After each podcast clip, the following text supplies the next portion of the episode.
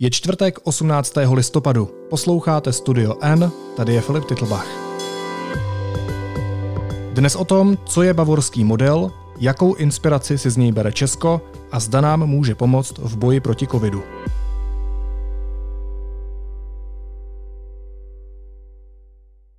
My jsme se inspirovali takzvaném bavorském modelu, ale není to bavorský model, prosím vás, aby nás aby jsme skutečně ty detaily neporovnávali. Vláda chce od příštího týdne zavést výrazné restrikce pro neočkované. Do restaurací, kin nebo ke kadeřníkovi už budou smět jenom lidé s vakcínou, anebo ti, kteří nemoc nedávno prodělali. Nově zavede také plošné testování ve firmách. Je to ta nejlepší cesta, kterou jsme si mohli zvolit? Budu se ptát vědeckého redaktora deníku N. Petra Koupského. Petře, vítej, ahoj. Ahoj Filipe. Jak se liší bavorský model od české inspirace bavorským modelem? To není tak docela jasné, protože uh, démon je jako vždycky v detailech a ne všechny detaily uh, jsou uh, známy ani po dnešní tiskové konferenci vlády, kde se v mnoha bodech říkalo, že teprve se to musí upřesnit, teprve se to musí dojednat s ministerství teprve se k některým dokonce musí napsat a nechat schválit zákon, což je na velice dlouhé lokte. Ale zhruba se dá říci, že se liší málo, že to základní schéma je v obou případech stejné, což znamená, když to zhrnu jednou větou, pomocí dvou zkratek, že v zaměstnání v práci všude pro nás platí takzvaný model OTN, kdežto ve službách platí model ON. OTN eh, znamená očkování, eh, testování, nemoc. ON znamená očkování, nemoc, tam chybí to T. A to jsou způsoby, kterými se lze prokázat na tom či onom místě, že mě tam mohou pustit. Čili e, rozdíl je v tom, že do hospody, do nákupního centra, do kina, ke kadeřníkovi už testování nestačí, je potřeba mít očkování anebo doklad, že e, před šesti měsíci či dříve jsem prodělal covid. No a je to dobrý nápad tohle zavést? Podle mě v naší současné situaci to je velice špatný nápad.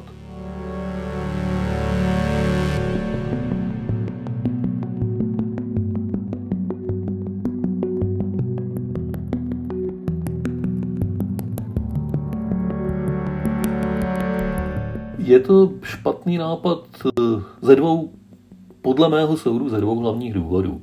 Eh, první důvod je ten, že to bude velice nepopulární to sám o sobě by nemusel být rozhodující důvod, ale v tom stavu, v jakém je společnost, kde se tak jako tak nedodržují ani ta minimální rozumná opatření, nedodržují se šmahem ve velkém, jako je nošení respirátorů, dodržování eh, rozestupů, omezovat eh, návštěvy nejrůznějších hromadných akcí, pokud to není nezbytně nutné. Prostě takové ty věci, které souvisejí se zdravým rozumem, které, na, kde bychom neměli čekat na vládu, až nám je řekne stejně, jako na ní nečekáme, že si máme vzít kabát, když je venku zima.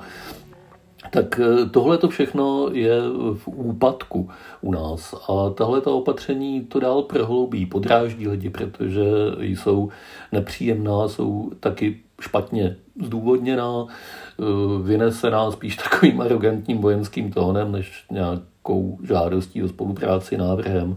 To je jedna špatná věc. Druhá špatná věc je, že se eh, velmi zásadně rozlišuje od nynějška mezi očkovanými a neočkovanými s tím, že ti očkovaní mají větší práva a že podléhají menším omezením a nepodléhají testování. A eh, mnoho odborníků upozorňuje už další dobu na to, že očkovaní lidé sice se dostanou s menší pravděpodobností do nemocnice, s menší pravděpodobností budou mít těžký průběh nemoci, to je všechno fajn, ale neplatí, že by neroznášeli tu nemoc, že by se nemohli nakazit. Čili vyškrtnout z pravidel jejich testování, nebo nezavést, protože eh, ono tam není teď, ale nezavést, když už se něco zásadně mění, je chyba. Tudíž, když to eh, zhrnu, vládě se podařilo omezit lidi, ale nepodařilo se jí omezit virus. Jaké to bude mít dopady na společnost a právě na ten virus? Na virus to nebude mít podle mě žádný omezující efekt, možná se mu dokonce zjednoduší jeho život a jeho rozmnožování, protože tím, že na očkované neklademe vůbec žádná omezení, tak tomu viru otvíráme trochu víc cest, než měl dosud. A e, navíc je potřeba počítat s tím, že e, i e, neočkovaní budou mnohá ta omezení obcházet, čímž už se dostáváme k tomu, jaký dopad to bude mít na lidi. Myslím si, že morálka dodržování jakýchkoliv opatření, která už teď stojí za starou bačkoru, bude ještě horší. Například, banální příklad, když jde dneska člověk do hospody, jakým způsobem se mu tam kontroluje to, jestli má to potvrzení typu OTN. Většinou žádným. A pokud náhodou ano, tak tam chtějí ukázat telefon, eh, že tam je zelená barva v té aplikaci tečka. Eh, rozhodně já nezažil nikdy, že by mi někde skenovali eh, ten QR kód, který je v té aplikaci obsažený a tím méně, že by ho porovnávali třeba s občanským průkazem, aby zjistili, jestli je můj, nebo jestli jsem si to potvrzení nahrál od kamaráda, což je úkon banální a zvládne ho každý Nemyslím si, že od pondělka se tohle výrazně změní a že pracovníci služeb začnou být vysoce pečliví. To by se možná stalo, kdyby se zpřísnily taky kontroly a postihy, ale to se taky nestane, protože hygienická služba která by primárně měla kontrolovat, na to jednoduše nemá kapacity. Čili tahle opatření nepovedou k ničemu dobrému. Ještě bych upozornil na zábavnou absurditu v této souvislosti. Eh, když chceš jít do hospody, tak musíš být očkovaný. Ten člověk, který tam pracuje a bude tě kontrolovat, ten očkovaný být nemusí. Eh, ten je zaměstnanec a tomu tím pádem pro vstup na jeho pracoviště stačí test. Takže neočkovaný bude kontrolovat neočkovaného, jestli smí dovnitř nebo nesmí. Já vím, Petře, že ty nejseš politik, to znamená, že ty nemáš zodpovědnost za ta přijatá opatření. Několikrát jsme se o tom bavili a ty si říkal naštěstí, já jsem rád, že nemusím přijímat tahle opatření. Ale ať jenom nekritizujeme, tak já tě samozřejmě budu tlačit i do toho, abys mi odpověděl, jaká je jiná cesta, jaká je jiná alternativa, která by v tuhle chvíli pomohla lépe a více než tenhle v uvozovkách bavorský model, nebo než tahle česká inspirace bavorským modelem, abych uh, interpretoval Andreje Babiše správně? Eh, testovat očkované, to je první věc, která by se měla zavést. Očkovaní jsou z hlediska přenosu nemoci, a to znamená i z hlediska eh, výše toho reprodukčního čísla R, skoro stejným problémem jako neočkovaní. Říkám skoro, protože přece jenom je to trochu menší, ale ne tak nízké, aby se to mohlo ignorovat, což se děje. To je první věc. E, druhá věc, nezavádět jakákoliv opatření plošně, celostátně, ale identifikovat ohniska, ohniska co nejmenší na úrovni obce nebo u velkých měst na úrovni části obce a tam opatření zpřísnit, ale nezavádět jakýkoliv režim stejný pro celou zemi, protože ty regionální rozdíly v tuhle chvíli jsou velké, jsou větší, než byly třeba loni touhle dobou. Ehm, další návrh, který bych měl, ten je kontroverzní, ale myslím si, že už je čas o něm uvažovat, zavést finanční motivaci k očkování.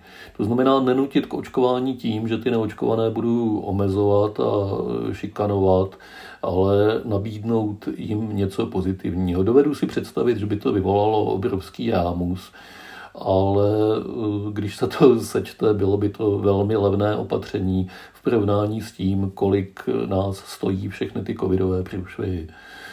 Ehm, ne, neomezovat proplácení testů, které teď bylo velice silně omezeno, vlastně bylo omezeno eh, jenom na ty, kteří mají výjimku z toho režimu ON, čili pro lidi, kteří nemohou z jakéhokoliv důvodu být očkováni. Tam se testy mají proplácet dál, ale v množství. To je taky šetření na špatném místě. No a poslední návrh, ten je značně idealistický, ale už jsem několikrát říkal, že doba je tak komplikovaná, že možná je čas na idealistická rozhodnutí.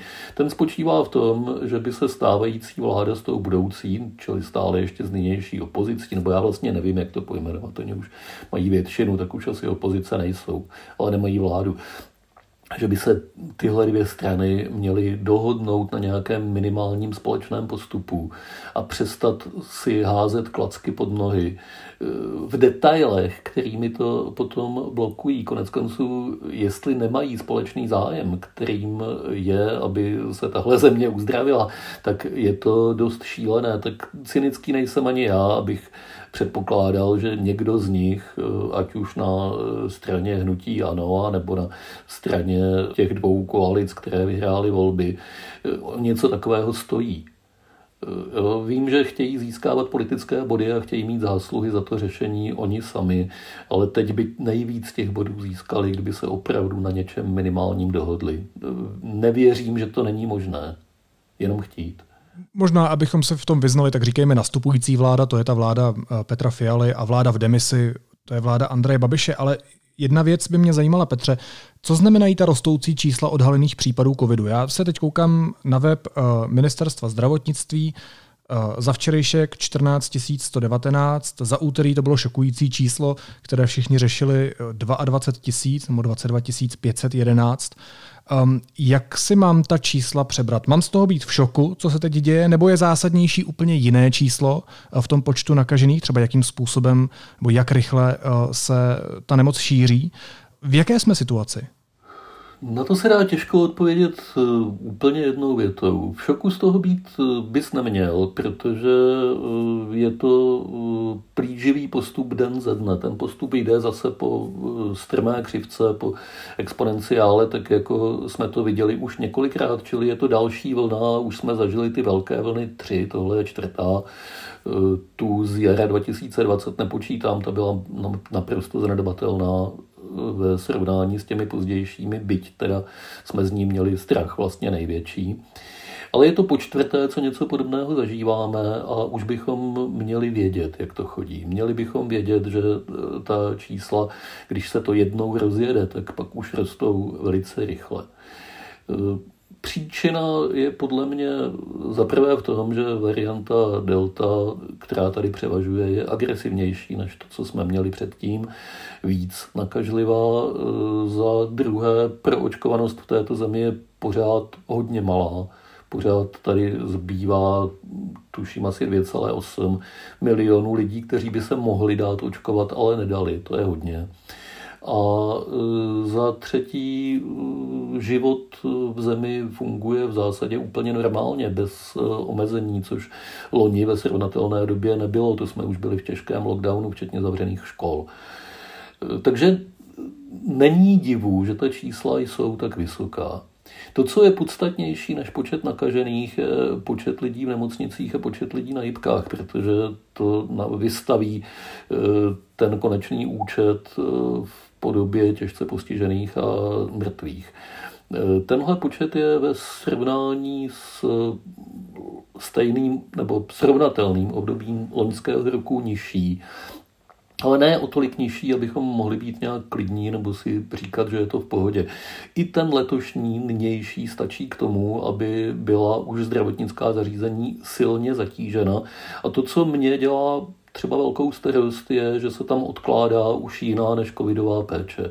To znamená plánované operace, včetně těch, které by se neměly odkládat, protože to jsou třeba onkologičtí pacienti, se odkládají a v tuhle chvíli na neurčito. Ono je to tak, připomenu, e, pro ty šťastnější, kdo žádnou operací nikdy anebo v poslední době neprošli, že po operaci vás musí téměř vždy dát na jibku na nějakou dobu. A když ty jibky nejsou volné, když jsou zatížené eh, covidovými pacienty, tak se operovat nedá, protože se nedá poskytnout ta naprosto nezbytná pooperační péče. Čili musí se to odložit, musí se s tím počkat. Na kdy? Na dobu, kdy tolik covidu nebude, což v tuhle chvíli vypadá, že bude na jaře. To není pro mnoho lidí příliš šťastná zpráva. Takže jak náročné období teď čeká české zdravotnictví? Velice náročné. Svým způsobem nejnáročnější, jaké dosud bylo. Přestože ta vlna nebude asi tak vysoká, jako byla, ale zdravotnictví už je prostě unavené. Lidé, kteří tam pracují, toho mají dost. Eh, není možné po nikom reálně chtít, aby takovou fyzickou a psychickou zátěž vydržel do nekonečna, aby se eh, ve chvíli, kdy už se všichni zaradovali, že je to za námi, tak aby se ty vlny dál a dál vracely. Obávám se, že bude přibývat zdravotníků, kteří s tím prostě praští a odejdou z téhle práce, jelikož je pro ně zničující. To už se děje, jenom nevíme v jak velkém měřítku. Pokud by toho bylo hodně, tak to bude další obrovský průšvih pro zdravotnictví. Já myslím na zdravotníky, myslím na záchranáře, držím jim palce a je mi líto, že pro ně nemohou udělat víc, než nabádat všechny lidi, kteří nás poslouchají, aby udělali všechno pro to, aby jejich péči nepotřebovali, aby se do té nemocnice nedostali, aby chránili svoje zdraví. Když ne kvůli sobě samotným, když už je někdo takový, že je mu fuk, co bude s ním, tak aspoň z ohledu k těm zdravotníkům. Říkal si, že už máme dostatek zkušeností a za sebou dostatek vln covidu. Už bychom měli vědět, jak to chodí, se řekl doslova.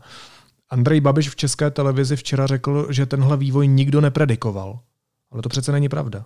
To je naprostý nesmysl. Ten vývoj naprosto jasně predikovala řada relevantních odborníků. Dokonce bych řekl, že většina z těch, kteří radili a radí vládě, čili tohle tvrzení je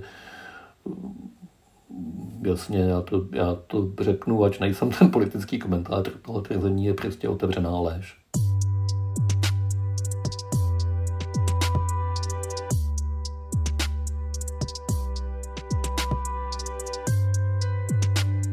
Možná se málo mluví o tom, že COVID může chytit i člověk, který je naočkovaný, že vakcína je ochrana, je to to nejlepší, co máme, ale není to stoprocentní štít. Um, já jsem sám toho důkazem. Uh, jak by se měl dneska při těch rostoucích číslech člověk chovat, i když má vakcínu? Právě i proto, co jsi zmiňoval, aby nepotřeboval uh, zdravotníky, aby nepotřeboval jet do nemocnice. Opatrně a zdrženlivě snažit se žít normální život, abychom se z toho nezbláznili, ale přitom myslet na to, že je tady kolem nás nakažlivá nemoc, eh, které je dobré se vystavovat co nejméně, čili omezit eh, kontakty s lidmi na nezbytné minimum, nechodit eh, na hromadné akce, když to není vysloveně potřeba odřeknout si pravidelné návštěvy hospod a restaurací a kin a eh, čehokoliv jiného, minimalizovat to, nebo to dočasně úplně vyškrtnout ze svého životního rytmu. A všude tam, kde jsem mezi lidmi, tak se důsledně chránit respirátorem, a všímat si toho, jestli to ostatní kolem mě dělají taky a tam, kde ne, tak nevyzývám nikoho, aby začali svoje okolí napravovat, protože to je psychologicky velice těžké, ale při nejmenším popojít jinam nebo si odsednout. Já ti musím otevřeně říct, že při pohledu na ta rostoucí čísla a taky s tou svojí zkušeností s covidem a taky e, ze zkušeností toho, že i mý blízcí zemřeli na covid, jsem dost frustrovaný. Nebudu sám. A zřejmě spousta lidí v téhle zemi, možná skoro všichni, jsou frustrovaní. Um, Zajímá mě jedna věc, která asi vůbec nesouvisí s prací vědeckého novináře. Ptám se tě jako, jako kolegy, jako člověka, kterého si vážím a zajímalo by mě, jak jsi to vyřešil sám v sobě. Jak nemám být naštvaný na lidi, kteří se neočkují. Co mám dělat pro to, abych v sobě tuhle negativní energii potlačil? Já jsem se třeba včera jsem se přestihl, že jsem si napsal na sociální sítě, běžte se naočkovat, sedněte si doma na zadek, chovejte se zodpovědně. Spousta lidí uh, mi to vyčinilo, že jsem takhle příkrý, možná mají pravdu, ale vlastně já jsem zjistil, že si neumím pomoct. Že vlastně nevím, jak nemám být naštvaný. Že už nevím, jak to mám vlastně říct. Já se snažím rozlišovat mezi dvěma věcmi. Mezi tím, jestli je někdo neočkovaný a mezi tím, jestli se chová nezodpovědně. To není přesně to tež. Často to bývá to tež. Často je to stejný typ lidí, kteří jsou přesvědčeni, že jich se to netýká, že na ně se tahle pravidla nevztahují a že to, co je nejvíc cool, je veškerá pravidla ignorovat. Mnozí z toho dělají politickou záležitost, že jde o protest proti vládě, ať už té vládě, jak si říkal, v demisi, nebo té nadcházející. Tohle, tohle rozčiluje mě, eh, ta ignorance, to nepochopení situace. Pro lidi, kteří se nechtějí dát očkovat, eh, mají k tomu třeba naprosto subjektivní, ale eh, pochopitelný důvod v podobě strachu. Ty se snažím pochopit, nebo ne snažím, já si myslím, že je naprosto chápu. A pokud to kombinují s opatrným chováním, tak, a mnozí takový jsou, tak na ně žádný vztek nemám. To si myslím, že, to si myslím, že je úplně v pořádku. A na druhou stranu taky nemám vztek na ty, kteří to pojímají politicky a upozorňují přitom na porušování zákona, na porušování uh, základních občanských práv. To si myslím, že taky není něco, co by se dalo vyčítat. Tam, tam je problém na straně vlády, že nedovede některá ze svých opatření, a obávám se, že to bude případ i těch, která dneska oznámila, eh, postavit tak, aby byla právně čistá a neprůstřelná. Protože eh, jedna věc je otázka veřejného zdraví, abychom se nenakazili. Druhá věc je otázka právního státu a eh, ono to jde dodržovat všechna pravidla právního státu a přitom eh, chránit lidi a vyhlašovat dočasná mimořádná opatření, ale u nás to vláda fláká tuhle stránku věci od samého začátku a není divu, že to potom vyvolává opozici.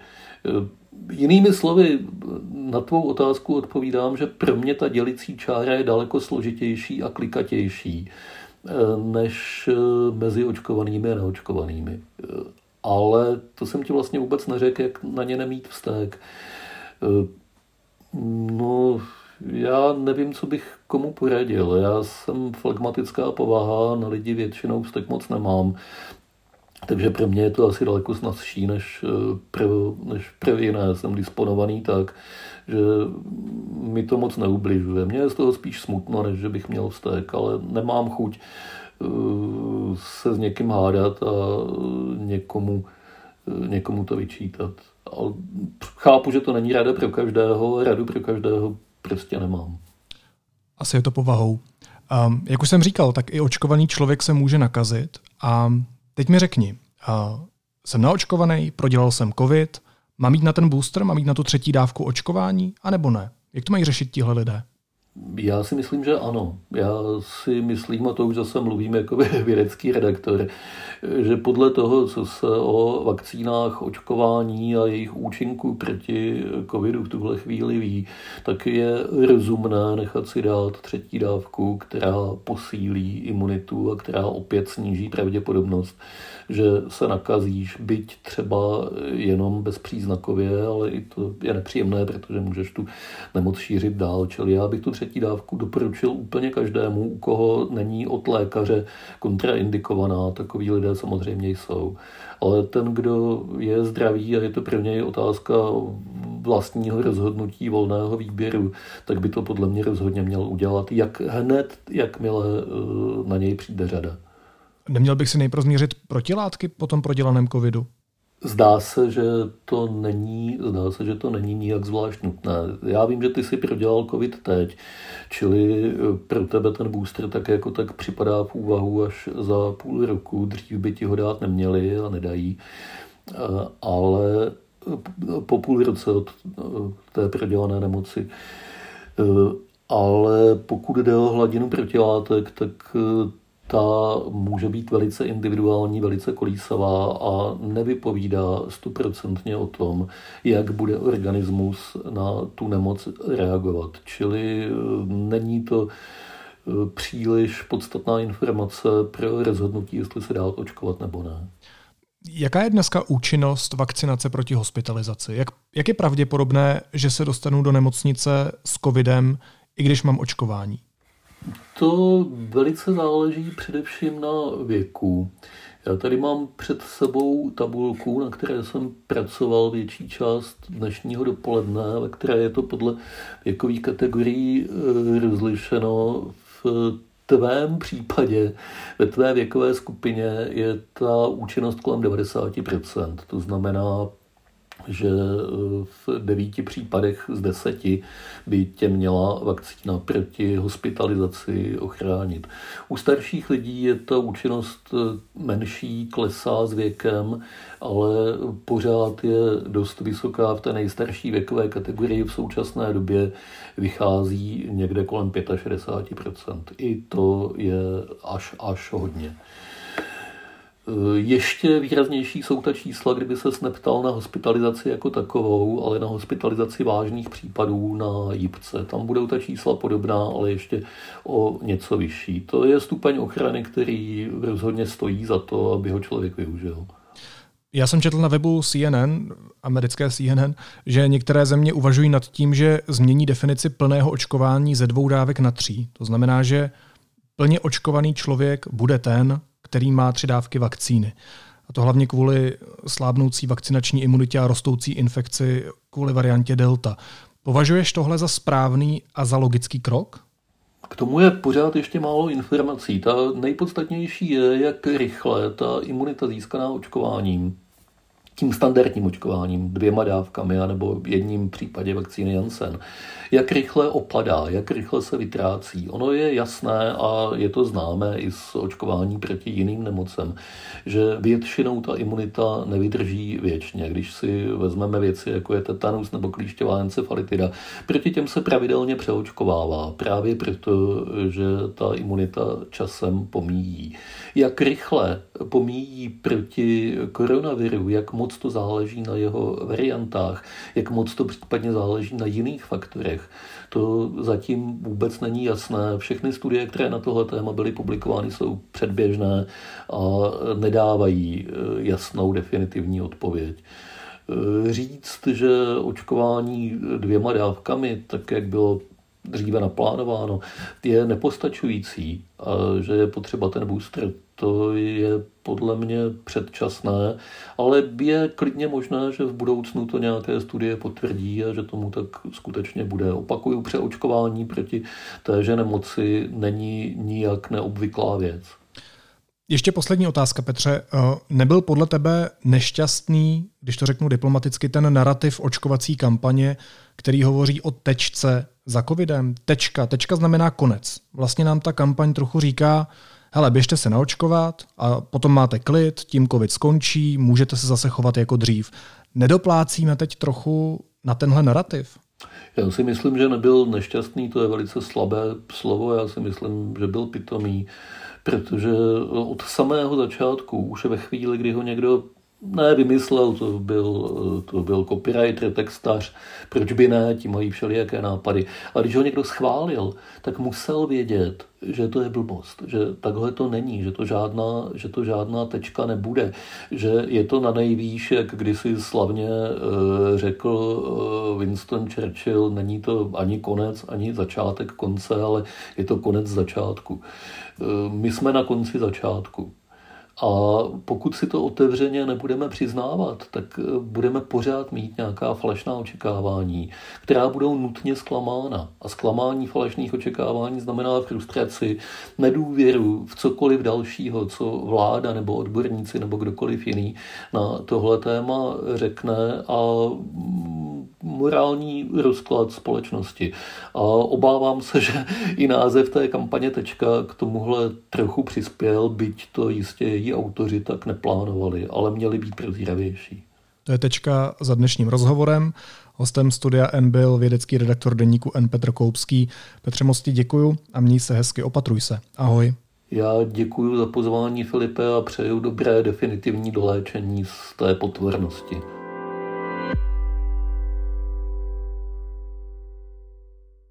Následuje krátká reklamní pauza. Za 15 sekund jsme zpátky. Dopis Ježíškovi letos psát nemusíte, protože o všechny dárky se postaráme my. Třeba novou televizi u nás pořídíte s vánočním zvýhodněním až 7000 korun. Více informací získáte na t-mobile.cz lomeno Vánoce. A teď už jsou na řadě zprávy, které by vás dneska neměly minout. Kvůli vysokým nárůstům nakažených uvažuje Rakousko i Německo o plošných uzávěrách. Sasko na zhruba tři týdny zavede rázná karanténní omezení, kterými chce dostat rychlé šíření nemoci COVID-19 pod kontrolu. Prezident poskytl první televizní rozhovor po 38 dnech hospitalizace v ústřední vojenské nemocnici. Řekl, že chce vetovat Petru Fialovi jednoho ministra. Ústava mu ale takovou pravomoc nedává.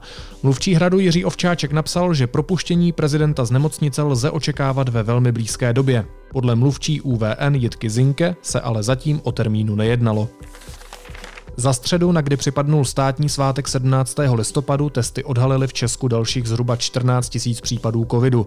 Je to sice asi o 8 tisíc méně než v rekordní úterý, ale víc než minulou středu i toto pondělí, kdy byly všední dny.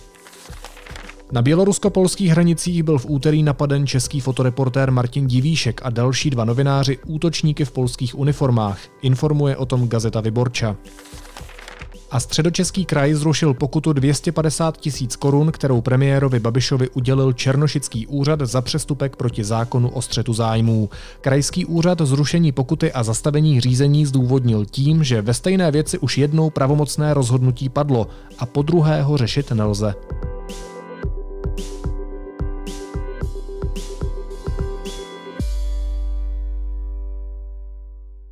A na závěr ještě jízlivá poznámka. Jste připraveni okamžitě předat vládu v zemi v řádu dnů? Já jsem připravený předat vládu za hodinu. co to je za otázku? Přesně, co je to za otázku. Já se mu vůbec nedivím. V takovémhle stavu bych tuhle zemi předal úplně komukoliv absolutně okamžitě. Naslyšenou zítra.